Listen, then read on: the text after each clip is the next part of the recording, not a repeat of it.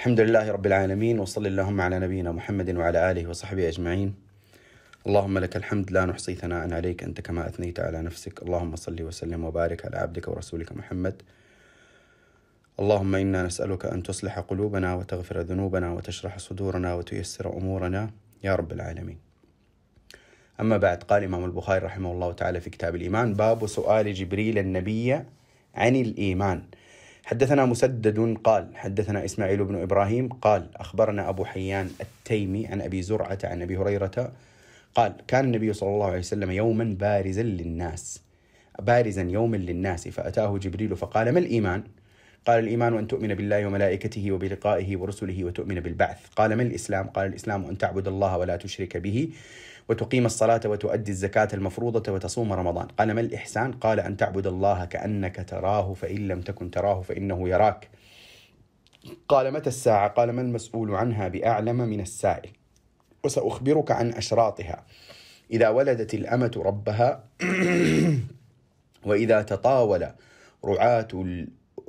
رعاة الإبل البهم في البنيان في خمس لا يعلمهن إلا الله ثم تلا النبي صلى الله عليه وسلم إن الله عنده علم الساعة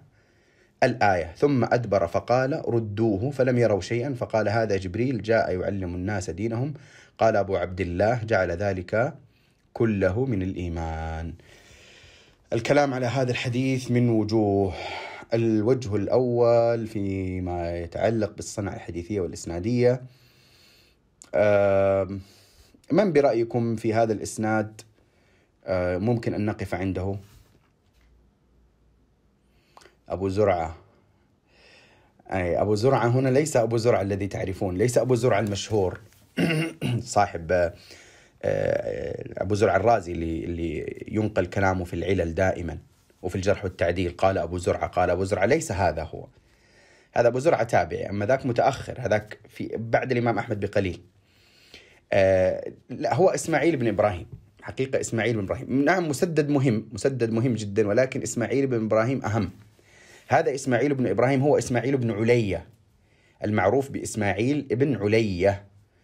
وذكرته سابقا في آه لما ذكرنا ايوب السختياني لما تكلمنا عن ايوب وانه من كان من سادات الفقهاء ومن سادات المسلمين ومن العباد واهل السلوك قلت حسنا من الذي حمل علم ايوب من الذي نقل علم أيوب في البصرة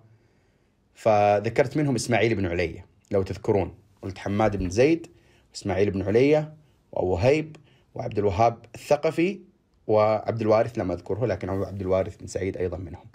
هذا إسماعيل شيخ الإمام أحمد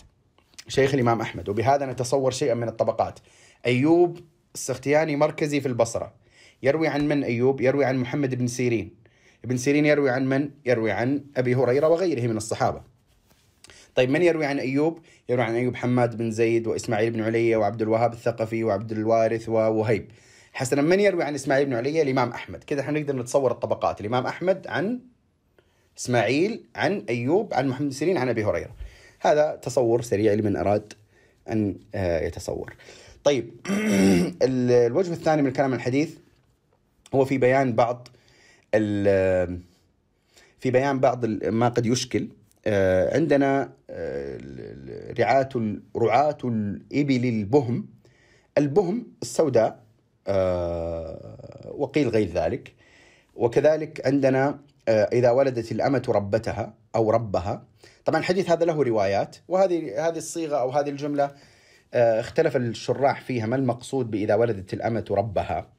فبعضهم حملها معنويا او مجازيا فقال المقصود آه، يعني آه، حال الابناء في آه، في العقوق وانهم يكونون مثل مثل الساده للام بينما هم اولاد في الاساس وبعضهم قال هذا دليل على كثره الفتوحات وكثره الايماء والرق والرقيق بحيث انه تلد الامه ربتها او ربها لان ابن السيد يكون سيدا وقيل آه، غير ذلك من الأقوال آه، حقيقة يهمنا في هذا الحديث هو الوجه الثالث لأن هذا الحديث مدرسة من المدارس النبوية الكبرى هذا حديث مدرسة حقيقية آه، وهو حديث من الأحاديث المهمة جدا فنقول المستعينين بالله قبل أن أذكر أي فائدة في الوجه الثالث أقول في البداية من المهم أن نجمع روايات الحديث لأن هذا هذه القصة حدثت مرة واحدة هنا حدثت من أو رواها أبو هريرة من زاويته ولكن الأشهر من حديث من؟ الأشهر في هذه القصة من حديث من؟ من حديث عمر من حديث عمر رضي الله تعالى عنه جميل آه، فنريد أن نقرأ القصة من حديث عمر بن الخطاب رضي الله تعالى عنه والإمام مسلم أخرجه في بداية الكتاب وأظن حتى ما يحتاج نقرأه لأنه تعرفون تعرفون هو من أحاديث الأربعين النووية آه، ما يحتاج أظن نقرأ الحديث طويل اللي هو آه، طبعا هو في قصة حتى ليست في الأربعين النووية في حديث عمر له قصة ليست في الأربعين النووية قصة مهمة جدا آه، ممكن تراجع هو الحديث الأول في صحيح مسلم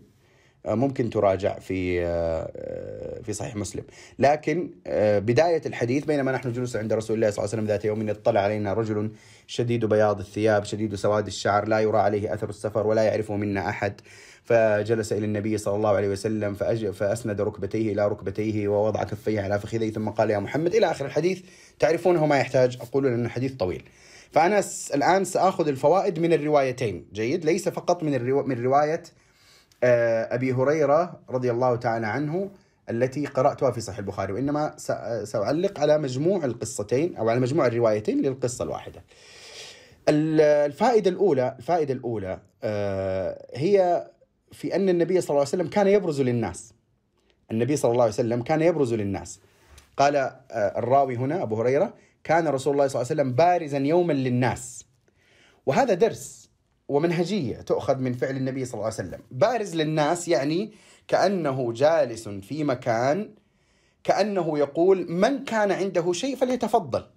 من كان عنده سؤال من كان عنده حاجة من كان عنده مشكلة من كان عنده قضية قضاء من كان عنده شكوى من زوجه أو زوجته من كان عنده من كان عنده كان يوما بارزا للناس بارز هو ليس بارزا بارزا للناس فهو برز للناس ليسمع منهم ويأخذ منهم ما الذي يحتاجون ما الذي يريدون وهذه هذه القضية نستفيد منها أنه الداعية الذي يريد أن يقتدي بالنبي صلى الله عليه وسلم يجب أن يكون له أيضا آه، شيء يبرز به للناس آه، سواء إذا لم يكن البروز حسيا يمكن أن يكون آه، إلكترونيا يعني مثلا أن يجعل الإنسان لقاءات مباشرة في يوتيوب ولا في أي شيء ليستقبل من الناس أسئلتهم اقتداء بالنبي صلى الله عليه وسلم الذي كان يوما بارزا للناس هذا هذا فيه فيه معنى للاقتداء حقيقي هذه اذا الفائده المنهجيه او الفائده الاولى المتعلقه بسيره النبي صلى الله عليه وسلم وهي ان النبي صلى الله عليه وسلم كان يبرز للناس ليست... ليسمع منهم وهذا كما قلت من الفوائد المتعلقه بالسيره التي لا تؤخذ من كتب السيره وانما تجدها في كتب الحديث الفائدة الثانية آه، وهي في مركزية تنويع الأساليب لإيصال المعلومات وخاصة المعلومات المركزية. الآن هذه القصة قصة عجيبة لا تنسى. وأنا متأكد أنكم جميعا وقفتم عليها قبل هذا الدرس يعني كلكم قرأ قصة عمر بن الخطاب أو رواية عمر بن الخطاب بينما رسول الله صلى الله عليه وسلم بارزا للناس جاء رجل سجد بياض الثياب سجد سواد الشعر هذا أنت لم تحضر المشهد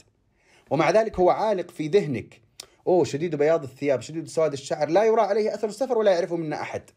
موقف محير فأنت يجلس في بالك هذا الموقف اي ما الذي حصل؟ جاء فجلس النبي صلى الله عليه وسلم اسند ركبتيه الى ركبتيه وضع كفه الى فخذيه، آه، اي والله عجيب ايش قال؟ قال ما الاسلام يا رسول الله؟ ثم قال قال صدقت فعجبنا له يساله ويصدقه. مشهد يعني شيء لافت للنظر جدا لافت للنظر جدا. طيب السائل السائل هو يعني من من آه، ماذا يمكن ان نصف جبريل يعني في العلم؟ ماذا يمكن ان نصف جبريل في العلم؟ آه، وماذا يمكن ان نصفه في المكانه والمنزله؟ حسنا ولكن وطبعا هذه هذه الاسئله جبريل عليه السلام هو الذي ياتي بالوحي الى النبي صلى الله عليه وسلم اصلا هو الذي ياتي بالوحي ومع ذلك جلس هنا في مجلس او مجلس الطالب في اسلوب تعليمي في اسلوب التعليم لاحظ انا الان ما اتكلم عن الهيئه انا اتكلم عن كل الحدث عن كامل المشهد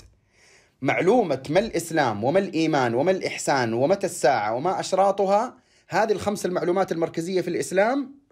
نقلت الى الصحابه وحفرت ونقشت في صدورهم بمشهد رائع جدا لا ينسى. آه، ما الذي نستفيده من هذا؟ الذي نستفيده من هذا انه نحن ايضا ننوع الاساليب. نستعمل اساليب جميله لافته للنظر آه، شاده للانتباه الم يكن من السهل ان يقول النبي صلى الله عليه وسلم الاسلام ان وان وان والايمان ان تؤمن بكذا وكذا وكذا والاحسان ان تعبد الله كذا وكذا وكذا والساعه لا يعلم لا يعلم وقت وقتها الا الله واشراطها واحد اثنين ثلاثه او من اشراطها وانتهت ال... وانتهى الحديث نعم ممكن وهناك كثير من الاحاديث هكذا لكن ان يصل الاسلوب او ال... ال... ال... ان يصل الم... تصل هذه المعلومات بهذا الاسلوب فهذا بحد ذاته منهج للاتباع هذا بحد ذاته منهج للاتباع وهذا يبين لنا اشكال مع الاسف يعني كثير من المتحدثين للناس الدعاه الذي لا يحرص لا على تنويع اسلوب، لا على تشويق اداء، لا على شيء يلفت الانتباه، لا على ولا على ولا على. بينما النبي صلى الله عليه وسلم كان ينوع الاساليب ويتخذ اساليب كثيره واحد منها هذا هذا الاسلوب ولاحظوا هذا بتقدير الهي ارسل فيه او به جبريل عليه السلام. آه، فهذه قضيه في غايه الاهميه وناخذ منها الفائده الثالثه وهي انه قد آه، يسال الانسان او قد يعني يشرع للانسان ان يسال سؤالا في مجلس علم ليريد من المجيب من الشيخ او العالم ان يجيب عن السؤال ليعلمه الحاضرون ولو كان هو يعلم الجواب. اقتداء بجبريل عليه السلام. يعني اذا قد لا تتاح لك يتاح لك منبر للتعليم، لكن يتاح لك ان توصل العلم عن طريق سؤال. انت تعرف الجواب جيدا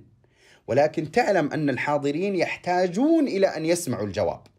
فتسال الشيخ او المعلم او الداعيه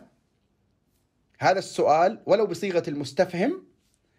وانت في نيتك وفي داخلك تريد من المعلم ان يجيب ليعلم الطلاب هذا جبريل جاء ايش جاء ايش ها في الحديث هذا جبريل جاء يعلمكم ترى هو هو الصيغه سؤال بس هو جاي يعلم جاء يعلم اتاكم يعلمكم دينكم جميل إذا هذه الفائدة الثالثة قد تسأل السؤال في مجلس علم لا لجهلك بالجواب وإنما لنيتك لتعليم زملائك عن طريق إجابة المعلم هذه فائدة نستفيدها ونستخلصها من هذا الحديث الفائدة الرابعة هي آه، أن المعاني الإسلامية الكبرى أو الشرعية الكبرى تحتاج إلى تثبيت وتأكيد ولو كانت معلومه في الاساس. الصحابه رضوان الله تعالى عليهم لم يكونوا يجهلون ان الاسلام هو ان تعبد الله ولا تشرك به شيئا وتقيم الصلاه وتؤتي الزكاه الى اخره. ولكن ان ان يؤكد هذا بمثل هذا المشهد وفيه الايمان وكذلك يعني اصول الاسلام الكبيره هذا آه، ترسيخ للراسخ وتاكيد للمؤكد وتثبيت للثابت. وهذه امور تحتاج الى تثبيت. احيانا تجد الانسان يستغرق في رسالته الدعويه زمنا طويلا ولكنه يدور دائما في الفروع يدور دائما في الاشياء الجديده انه والله يريد ان ياتي بفوائد جديده مفيده وجميله ولافته طيب والاصول والثوابت الاساسيه يقول لك هذه معلومه معروفه يعني ما يحتاج اكد عليها لا تحتاج تاكد عليها تحتاج تؤكد عليها القران كم مره كرر الله فيه سبحانه وتعالى معنى التوحيد وترسيخ التوحيد وتقبيح الشرك كم مرة كل القرآن كل القرآن كم مرة ذكر الله سبحانه وتعالى آه، عظمته وأسماءه وصفاته وربط الناس به كل القرآن طيب هذا أليس معلوما من سورة أو سورتين بلى هو معلوم من سورة أو سورتين ولكن القضايا المركزية يجب أن تكون تنال حظها من الخطاب يجب أن تنال حظها من الخطاب فهذا مجلس بحضور عمر وبحضور أبي هريرة وبحضور الصحابة ومع ذلك يعلمون وسماه النبي صلى الله عليه وسلم تعليما يعلمون أشياء من أصول الدين ومن أصول الرسالة الفائدة الرابعة وهي آه، الرابعة ولا الخامسة الخامسة طيب الفائدة الخامسة في آه، هذا الحديث يفيد التفريق بين الإسلام والإيمان يفيد التفريق بين الإسلام والإيمان على ضوء القاعدة المذكورة في بعض الدروس السابقة إذا اجتمع افترقا وإذا افترق اجتمع إذا اجتمع في الذكر مثل هذا الحديث ذكر ذكر آه، ذكر كلاهما افترقا في المعنى وإذا افترقا في الذكر اجتمعا في المعنى وشرحت هذه القاعدة سابقا ما يحتاج آه، أعيدها مرة أخرى الفائدة السادسة أن هذا الحديث يبين شرف منزلة الإحسان يبين شرف منزلة الإحسان وكأنه ترقى من درجة إلى درجة من الإسلام إلى الإيمان ومن الإيمان إلى إلى الإحسان والإحسان هنا عرف أو شرح بصورة من أعظم صوره وإن لم يكن قد شمل كل ما يدخل في مسمى الإحسان ويمكننا أن نقول إن الإحسان في الشريعة يدور على أو يسير في آه، في آه، في قطبين آه، يعني مختلفين وإن كان يجمعهما بلا شك معنى التعبد القطب الأول ما آه، الإحسان الذاتي والقطب الثاني الإحسان المتعدي القطب الأول الإحسان الذاتي والقطب الثاني الإحسان المتعدي الإحسان المعرف في الحديث الذاتي ولا المتعدي ها الذاتي طيب نبئنا بتأويله إنا نراك من المحسنين المحسنين هنا الإحسان الذاتي ولا المتعدي؟ المتعدي يا سلام يا سلام آه كذلك آه آه عموما في في في في نصوص كثيره واحسنوا ان الله يحب المحسنين وانفقوا في سبيل الله ولا تلقوا بايديكم الى التهلكه واحسنوا ان الله يحب المحسنين. هنا الذي يتبادر الى الذهن انه الاحسان المتعدي. على اي حال الاحسان هناك احسان ذاتي وهناك احسان متعدي هنا الإحسان الذاتي أن تعبد الله كأنك تراه فإن لم تكن تراه فإنه يراك هنا منزلتان منزلتان في الإحسان كلاهما إحسان المنزلة الأولى أن تعبد الله كأنك تراه وليت شعري كيف تكون عبادة من يعبد الله كأنه يراه يعني لو قدر لك أن تعبد الله أمامه يوم القيامة كيف ستكون عبادتك في ذلك المقام حسنا المحسن في هذه الدنيا يعبد الله وكانه يراه فكيف ستكون عبادته تلك ولان هذه منزله عاليه جدا جدا فقد ذكر النبي صلى الله عليه وسلم منزله اخرى ادنى منها في الاحسان ايضا وهي فان لم تكن تراه فانه يراك يعني استحضار انك ترى الله او استحضار ان الله يراك وإن كانتا متقاربتين لكن آه، لكن إحداهما أعظم من الأخرى فيما يبدو لي والله تعالى أعلم إذا هذا الحديث فيه شرف الإحسان وكما قلت ليس آه، شاملا لكل صور الإحسان ومن هذا نأخذ فائدة سابعة فائدة لغوية آه، وهي أن تعريف الألفاظ أو المصطلحات ليس بالضرورة أن يكون دائما شاملا لكل شيء ليس بالضرورة أن يكون شامل لكل شيء أحيانا يأتي تعريف الشيء بذكر صورة من أهم صوره آه، طبعا هذا في في الحدود المنطقية يعني يعتبر إشكالا في علم المنطق ولكن آه، اللغة اللغة العربية أوسع بكثير من من مضاء علم المنطق الأرسطي فالنبي صلى الله عليه وسلم هنا قال الإحسان أن تعبد الله كأنك تراه فإن لم تكن تراه فإنه يراك طيب إن الله كتب الإحسان على كل شيء فإذا قتلتم فأحسنوا القتل إلى آخره والقتلة هذا أليس من الإحسان؟ بلى من الإحسان وهو إحسان متعدي متعلق بالبهائم فأليس داخلا في الإحسان؟ داخل في الإحسان ولكن هنا ذكرت صورة من صوره صورة من أهم صوره فهذا هذه فائدة منهجية أو علمية لغوية في تعريف الألفاظ ليس بالضرورة دائما أن يكون تعريف اللفظ متكلفا ليشمل كل جزئية من جزئياته آه، وهذه إشكالية كبيرة اليوم الناس حتى طلاب العلم كثير منهم لا يجهل الألفاظ العربية ولكن يجهل الأساليب الأساليب آه، فتجد أن هناك بعض النصوص المشكلة بينما هي ليست مشكلة في حقيقة الأمر لأنها راجعة إلى أساليب عربية يعني مثلا آه، عموما لا نريد ندخل في أمثلة كثيرة في, في هذا الباب الفكرة والخلاصة هي أنه كما أن هناك ألفاظ ألفاظا تحتاج إلى شرح فهناك أساليب تحتاج إلى فهم أساليب في اللغة وسياقات تحتاج إلى فهم الفائدة الثامنة آه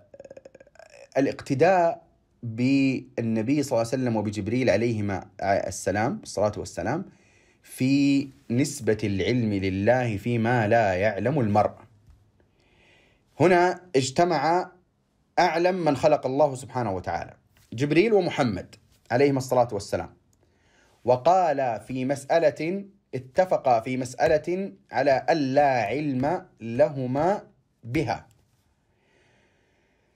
فإذا جهلها جبريل ومحمد صلى الله عليه وسلم فمن باب أولى أن يجهلها غيرهما لكن الفائدة المنهجية والتربوية هي في عدم وجود الغضاضة والحرج والإشكال فيما لو اقتدى فيما لو قال الإنسان لا أعلم لما لا يعلم لما لا يعلم وهذه قضية في غاية الأهمية وهي من ال... يعني الذي لا يراعيها يقع في مزالق و... و... وموارد مهلكة الذي لا يراعيها يقع في مزالق وموارد مهلكة آه الفائدة التاسعة آه في ذكر شيء من علامات الساعة وعلامات الساعة اهتم النبي صلى الله عليه وسلم بذكرها وعرضها وهناك أحاديث كثيرة واردة فيها ونحن اليوم لا شك أننا في آخر الزمان بل النبي صلى الله عليه وسلم كان في آخر الزمان فقد ثبت عنه صلى الله عليه وسلم أنه قال بعثت أنا والساعة كهاتين وجمع بين إصبعيه وهناك آه، نصوص كثيرة تدل على آه، قرب الساعة حتى في كتاب الله سبحانه وتعالى وما يدريك لعل الساعة تكون قريبة آه، وكذلك آه، نحن آخر أمة ولم يبقى ولا ولا نبي بعد محمد صلى الله عليه وسلم خلاص انتهت النبوة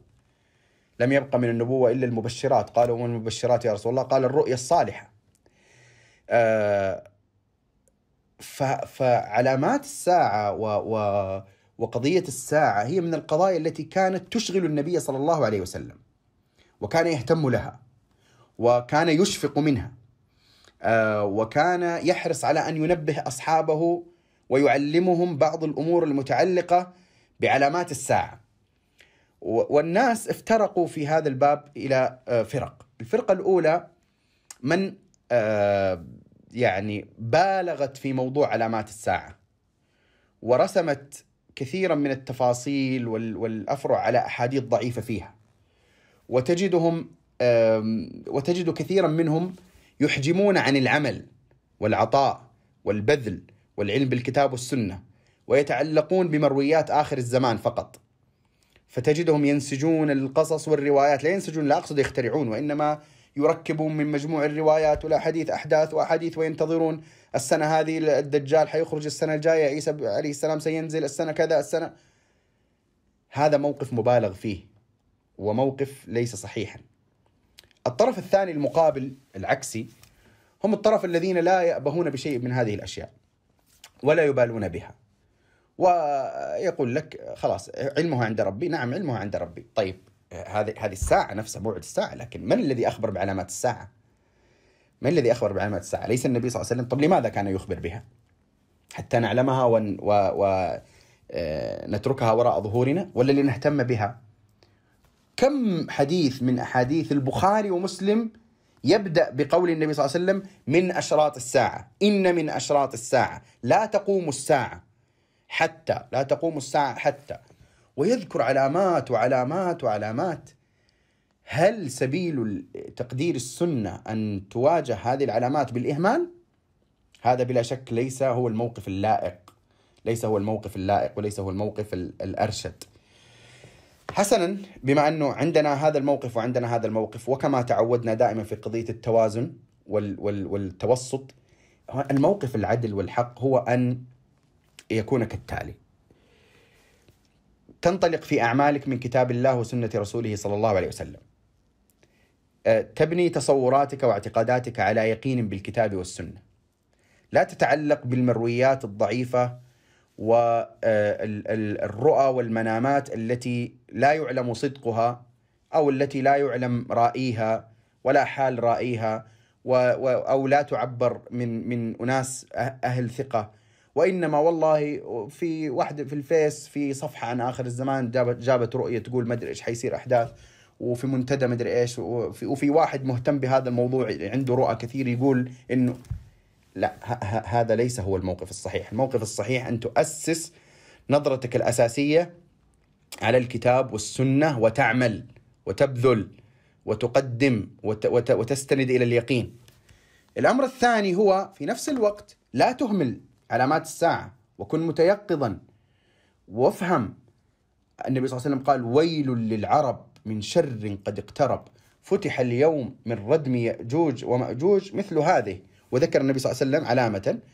آه، أظن هكذا آه، قال النبي صلى الله عليه وسلم وتأتي أيضا إذا اقترب الزمان لم تكد تكذب رؤيا المؤمن هذا حديث صحيح إذا اقترب الزمان لم تكد تكذب رؤيا المؤمن و آه، يعني الإنسان يحتاج أن يوازن بين الأمور لا يهمل ولا يبالغ وفي العمل لا يستند الا الى يقين وفي التصورات يبني على يقين وعلم اما ان نكون غافلين عن ما يجري من حولنا وعن آه، وعن عن علامات الساعه التي تتكاثر وتتنامى وكثره الفتن وكثره القتل وكثره الهرج وحتى صار الناس او الانسان المؤمن يقول يا رب سلم سلم يا رب سلم سلم ما الذي يجري في هذه الدنيا من ظلم وتجبر و و و الى اخره. آه، إيه. طيب السؤال انه كيف يعرف الانسان العلامه؟ هنا تاتي مساله يعني مساله ايضا فيها ضوابط آه، مثل ما سمى الشيخ عبد الله العجيري كتابه معالم ومنارات في احاديث الفتن والملاحم واشراط الساعه. آه، التنزيل لا باس ان يكون خاطئا لا حرج ان يكون خاطئا طالما انه استعمل في ادوات صحيحه. تعلمون انه بعض الصحابه كانوا يقسمون ان ابن صياد هو الدجال. كانوا يقسمون ان ابن صياد هو الدجال. آه، والنبي آه، صلى الله عليه وسلم قبل ذلك النبي صلى الله عليه وسلم النبي صلى الله عليه وسلم كان يعني يستعمل ما كل ما يستطيع من البيان حتى يحذر اصحابه من بعض الفتن. ولفت انتباهي كثيرا حديث في صحيح مسلم ان النبي صلى الله عليه وسلم قال اظن هو النواس بن سمعان قال كان النبي صلى الله عليه وسلم تكلمنا يوما عن الدجال حتى ظننا انه في طائفه النخل. من شده ما حذر النبي صلى الله عليه وسلم منه ووصف ووصف و وذكر هول الموضوع يقول ظننا أنه في طائفة النخل يعني جاء ترى ها شوفوا هان في النخل من من من شدة ما وصف النبي صلى الله عليه وسلم وطبيعة ما ما ما ذكر من تهويل فحقيقة هذا التوازن نحتاج إليه أنه ما نكون غافلين ولا كأنه في شيء ولا نكون مبالغين نترك الكتاب والسنة والأحاديث الصحيحة والعلم الصحيح وكلام أهل العلم والقضية التثبت والثقة ونبني على خيالات وعلى أوهام وعلى أشياء غير صحيحة هي قضية التوازن علامات الساعة كيف نعرفها نعرفها من الأحاديث الصحيحة هذا هذا أول شيء من حيث المعرفة النظرية من حيث المعرفة النظرية في علامات صحيحة كثيرة جدا كثيرة النبي صلى الله عليه وسلم أخبر بها واحدة منها هذه اللي في الحديث إذا تطاول رعاة الإبل البهم في البنيان إذا تطاولوا في البنيان رعاة الإبل رعاء في رواية رعاء البهم ورعاء الشاء آه، إذا تطاولوا في البنيان طيب هذه واحدة من علامات الساعة آه، تتكلم عن أناس أعراب رعاة إبل رعاة غنم وليس فيها أعراب ولكن أكثر من يوصفهم بهذه الصفة هم الأعراب آه، حتى لم يقل كانوا رعاة إبل أو كانوا رعاة غنم حتى كأن القضية قصيرة جدا في انتقالهم ما بين أن يكونوا رعاة إبل وغنم إلى أن ينتقلوا إلى مدنية متقدمة ويتطاولون في البنيان كل واحد يبني عمارة أكثر من الثاني طيب ألا يبصر الإنسان شيئا من من أشراط الساعة وعلاماتها أمام عينيه وقد أخبر النبي صلى الله عليه وسلم بها من قديم الزمن من أشراط الساعة أن أن يقل العلم ويكثر الجهل وتكثر الفتن ويفشو الزنا ويكثر القتل إلى آخره آه، فالاهتمام أيضا بعلامات الساعة الصحيحة الثابتة وليس من المصادر يعني مثلا عندما المصادر ليست الجيدة آه، آه، مثلا ما اقول ليست جيده يعني كل ما فيها باطل ولكن يعني ليس من المصادر الموثوقه تماما كتاب الفتن لنعيم بن حماد كتاب الفتن لنعيم بن حماد في ناس كل احداث اخر الزمان عندهم راسمينها بالسيناريو بال... كانه مسرحيه من فين من روايات نعيم بن حماد حق الفتن ومن مدري ايش ومن رؤى ومنامات ونسج وقصه وابدا السنه الجايه في الحج وما ادري ايش راح يصير وبالسنه اللي بعدها بالضبط في شهر محرم راح يصير كذا لا يا حبيبي ما في شيء اسمه زي كذا اصلا اصلا نعيم بن حماد نفسه ليس بتلك الثقه الكافيه وكتابه كثير منه في اشياء ليست عن النبي صلى الله عليه وسلم اصلا فضلا عن عن وجود روايه ضعفاء. فمين اللي يقدر يتوازن ومين اللي يقدر يبني على علم ويعتبر ويعظم ما عظم النبي صلى الله عليه وسلم؟ أه وكما قلت لكم من علامات الفئه الاولى هذه اللي تبالغ من علاماتها انها قليله العمل. من علاماتها انها قليله العمل. دائما يتكلون ويتكئون على التوقع انه السنه الجايه راح يتغير الحال. آه، خلاص آه، كل المشاكل العالميه مدري ايش راح يصير وراح تصير الحرب العالميه الثالثه في نهايه 2000 آه، بعدين 2010 بعدين 2012 بعدين 2020 بعدين ما تدري متى ايوه وخلاص واحنا ان شاء الله بعد الحرب العالميه الثالثه ما ادري ايش يصير تمام لا يا عزيزي انت لازم تبني حياتك على علم وعلى عمل وعلى وضوح فهذه قضيه في غايه الاهميه كما قلت لكم يعني تحتاج الى توازن كبير جدا هذه تسع فوائد سريعة آه، الحديث آه، يحتمل أكثر من ذلك بكثير لكن آه، فيما ذكر لعله إن شاء الله شيء من الفائدة والنفع ربنا اغفر لنا ذنوبنا وإسرافنا في أمرنا وثبت أقدامنا وانصرنا على القوم الكافرين اللهم ربنا آتنا في الدنيا حسنة وفي الآخرة حسنة وقنا عذاب النار اللهم ربنا لك أسلمنا وبك آمنا وعليك توكلنا وإليك أنبنا وبك خاصمنا وإليك حكمنا نعوذ بعزتك لا إله إلا أنت أن تضلنا أنت الحي الذي لا يموت والجن والإنس يموتون ربنا لا تزغ قلوبنا بعد إذ هديتنا وهب لنا من لدنك رحمة إنك أنت الوهاب وصل اللهم على نبينا محمد وعلى آله وصحبه أجمعين